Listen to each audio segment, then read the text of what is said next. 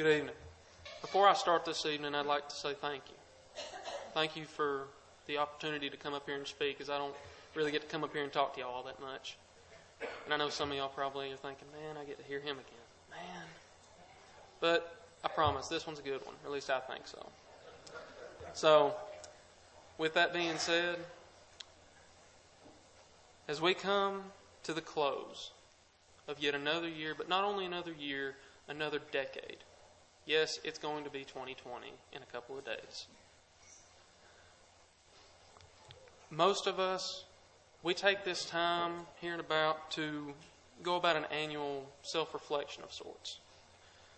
Some people will most likely look at themselves and say, you know, this past year I didn't really I didn't really pray too much. I, I, probably ought to do that more next year. Maybe I didn't read the Bible as much, study my scriptures as much.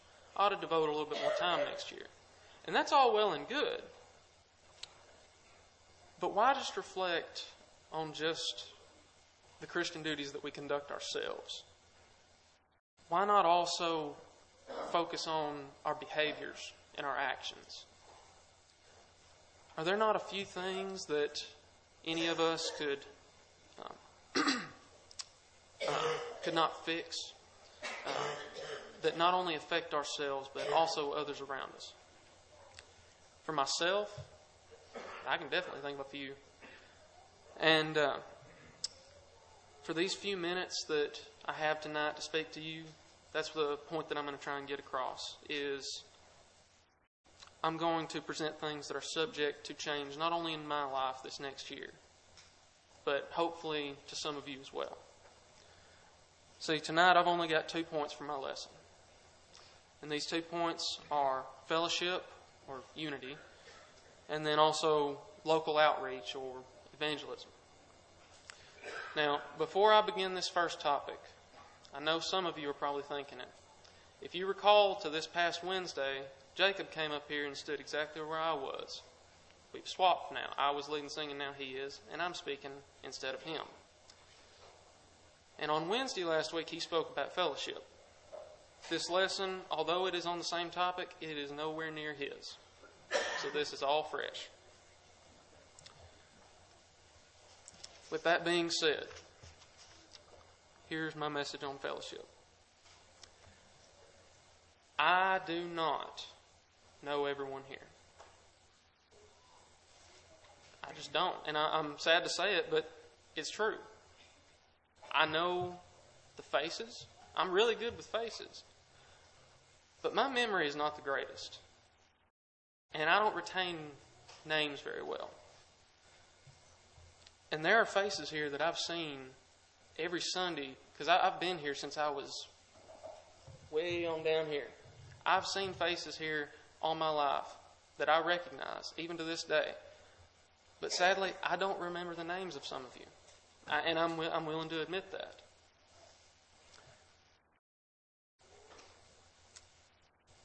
And see, like I said, I could point you out in a crowd and say, You go to Bobby.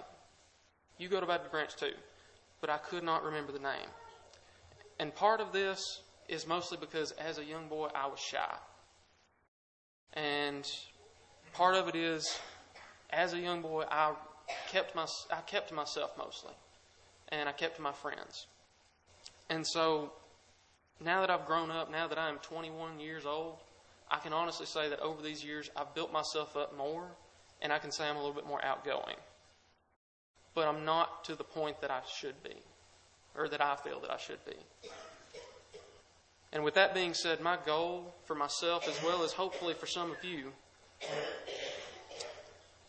is I'm going to try my best to talk to all of you. All that I ask in return, and this, I, apologize if this steps on a toe or two, but all I ask in return is that you don't get offended if I come up to you and say, Hi, what is your name? Because I may have seen you all my life, but because I've not spoken to you, or maybe you haven't spoken to me, I may not know your name. And we are all human. We are prone to forget. I'm sure some of you don't know people that are 20 feet from you. So, starting tonight, after the close of this service, I will walk back to the foyer and I will come to shake your hands just as Tony does after every lesson he gives. And if I see a face that I do not recognize, or I do recognize the face, let me say that, I do recognize the face, but I don't remember the name, I will ask, What is your name? And it will take a few times. It won't just be tonight. This is an effort that I'm going to be giving over and over until I get it. Because we are a church family. And what good is it if you have a family and you don't even know who they are? So please bear with me and bear with each other if you choose to do so and follow me as well in trying to introduce myself or introduce yourselves to each other.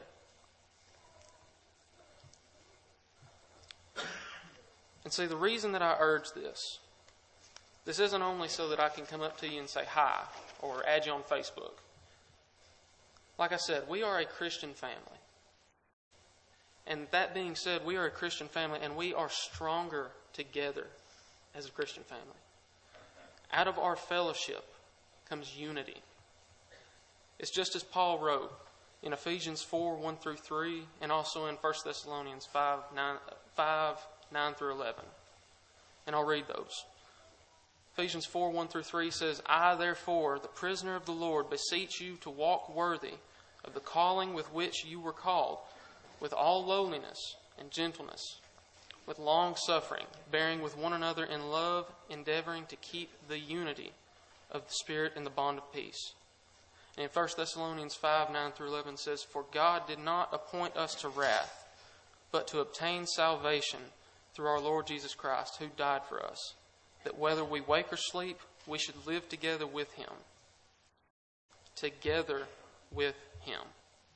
Therefore, comfort each other and edify one another. We are stronger together. And when we come together, we can find comfort, wisdom, and we can find peace.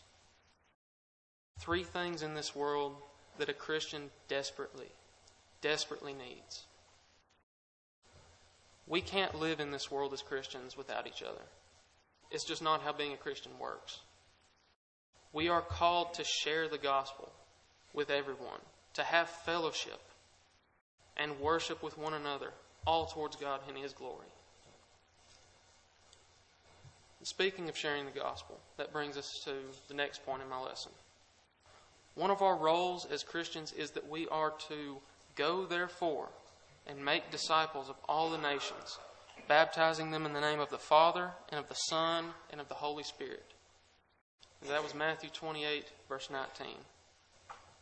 And this isn't a joke. You know how I know? For those of you following along in a paper Bible, look at the color of those letters. They're red. Now, I'm sure most of you who are carrying a Bible know what that means. That means that those are the words of Jesus Christ Himself. The Son of God told us that we are to go out and to be social. The Son of God told us that we are to talk to people, and not just to talk to people, but to tell them about how Christ was sacrificed for our sins. To tell people that there is a way to be saved. It is our duty as Christians to tell everyone about our Savior. For those of you following along, I encourage you to look at that heading of that scripture. It says the Great Commission. It doesn't say the Great Suggestion. This is a command by the Lord our God to go and share the way to salvation. We aren't to sit idly by and say, He'll do it. But rather to stand up and say, I will do it. And I admit, I'm guilty of this. I'm guilty of not spreading the word as much as I ought to. And that's why I'm bringing it up tonight. I can't even begin to count the times that I've had the opportunity to either tell someone about Christ, answer someone's questions, or defend God's honor in a worldly conversation. But I didn't. Either I thought to myself that they wouldn't listen, or perhaps maybe it had been a long day and I was tired and I didn't want to put the effort towards it, or, or I just didn't want to at the time. Let me put it to you like this If I was a medic, I wouldn't have a job. There are so many souls in this world that are hurting, and it is the job of a Christian to help those souls by treating them with God, which is the medicine. And if I were to be called to someone who was hurting and I simply said, you know, I don't feel like helping them. I don't, I don't feel like helping them right now. I'm, I'm tired or I don't want to go do that. I want to go do something else. I would be failing not only them, but I would also be failing myself. I wouldn't be doing my job. And if it's serious enough, that person who needs help could very well be lost. If we as Christians sit idly by and don't reach out to people needing a helping hand, what a shame we are bringing to the name Christian. There are so many souls out there that are lost to the darkness of this world. And we have the amazing opportunity to go out to them and bring them to the light of salvation. And no longer will I sit by and let souls pass me by without me at least trying to do my part of trying to show them the path to God, especially here close to home. If you would, let's go back to Matthew 28 and read verse 19 again. It says, Go therefore and make disciples of all the nations, baptizing them in the name of the Father, and of the Son, and of the Holy Spirit. The words that Christ used are of all the nations. While it is amazing to go and take the Word of God to those overseas in the nations, an opportunity that I hope to do one day, we also live in a nation. The land we live in is not exempt from mission work. In fact, the mission here at home is just as important as those overseas. We are to go out of this house of the Lord that we gather in right now, and we go out to gather souls to be brought to salvation. That is the Great Commission that Christ charged us with. All of us. And if we don't, the numbers on that attendance board over there won't change. If we want growth, we need to put work in to sow the seed and to nurture that growth that comes forward. The number one thing that we are all able to do is to sow the seed, to speak to those of all the nations. We have a tongue, and we're blessed with the opportunity to use it, or the ability to use it. And that's all it takes. Those that ask and those that are willing to hear will listen. Look to the Apostle Philip, for example. If you would, if you're following along, turn to Acts 8. In Acts 8, we read about the interaction between Philip and an Ethiopian eunuch. Starting at verse 26, we read Now the angel of the Lord spoke to Philip, saying, Arise and go toward the south along the road which goes from Jerusalem to Gaza. This is desert. So he arose and went. And behold, a man of Ethiopia, a eunuch of great authority under Candace, the, the queen of the Ethiopians, who had charge of all her treasury, and had come to Jerusalem to worship, was returning and sitting in his chariot, he was reading Isaiah the prophet. This eunuch, he was traveling on the road on a chariot and reading aloud a copy of Isaiah. Of Isaiah. This is what Philip was sent to tend to. Let's continue. Verse 30 reads So Philip ran to him and heard him reading the prophet Isaiah and said, Do you understand what you are reading? And the eunuch said, How can I, unless someone guides me? and he asked Philip to come up and sit with him.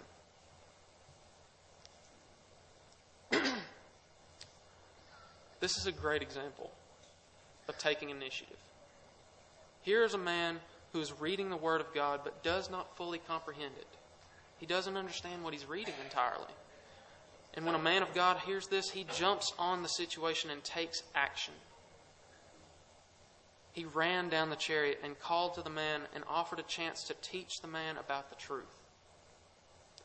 When Philip joined the man in his chariot, it is revealed that the scripture was being read. It was Isaiah 53. When this was revealed to Philip, the eunuch then goes on.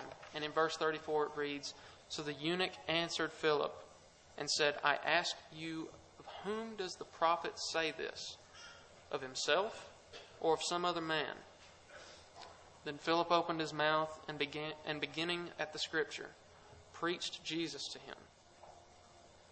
Now as they went down the road they came to some water. And the eunuch said, See, here is water. What hinders me from being baptized?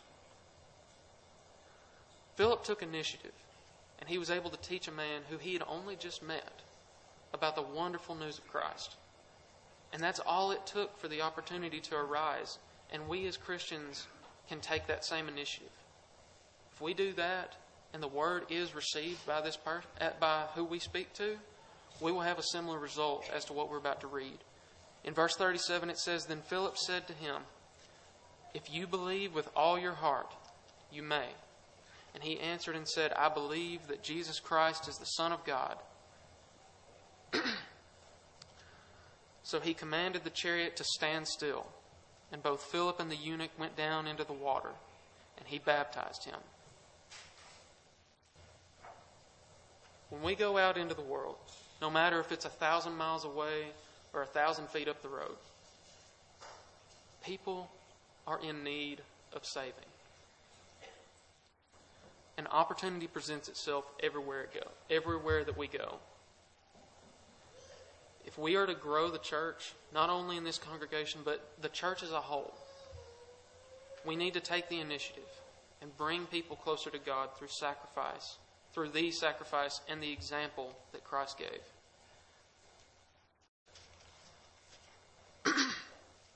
now, as I close out tonight and hand over the invitation to Jamison, I want to leave you with this.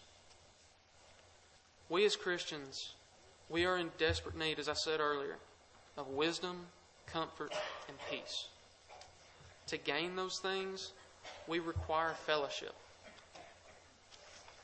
We need to be here for one another, get to know each other, treat each other like a family, because that's what we are a church family.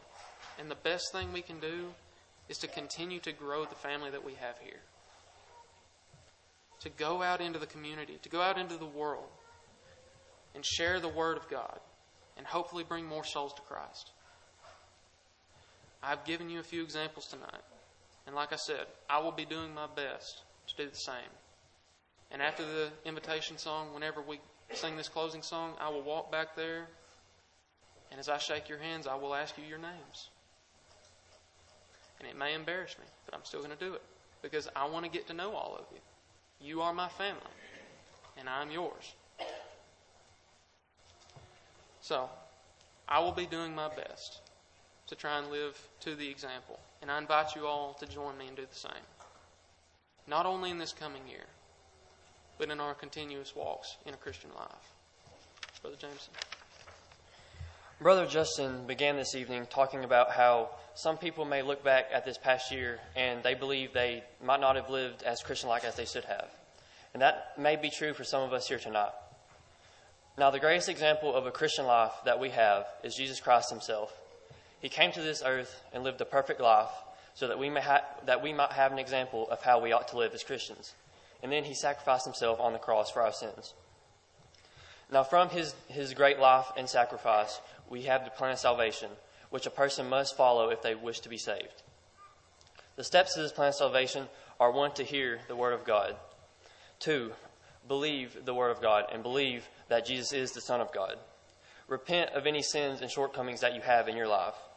Confess that Jesus is the Son of God. Be baptized for remission of your sins, and then to live faithfully for the rest of your life. Now, if there are any here, any here who have not been baptized and have not completed the plan of salvation, all things are prepared for you to do that tonight.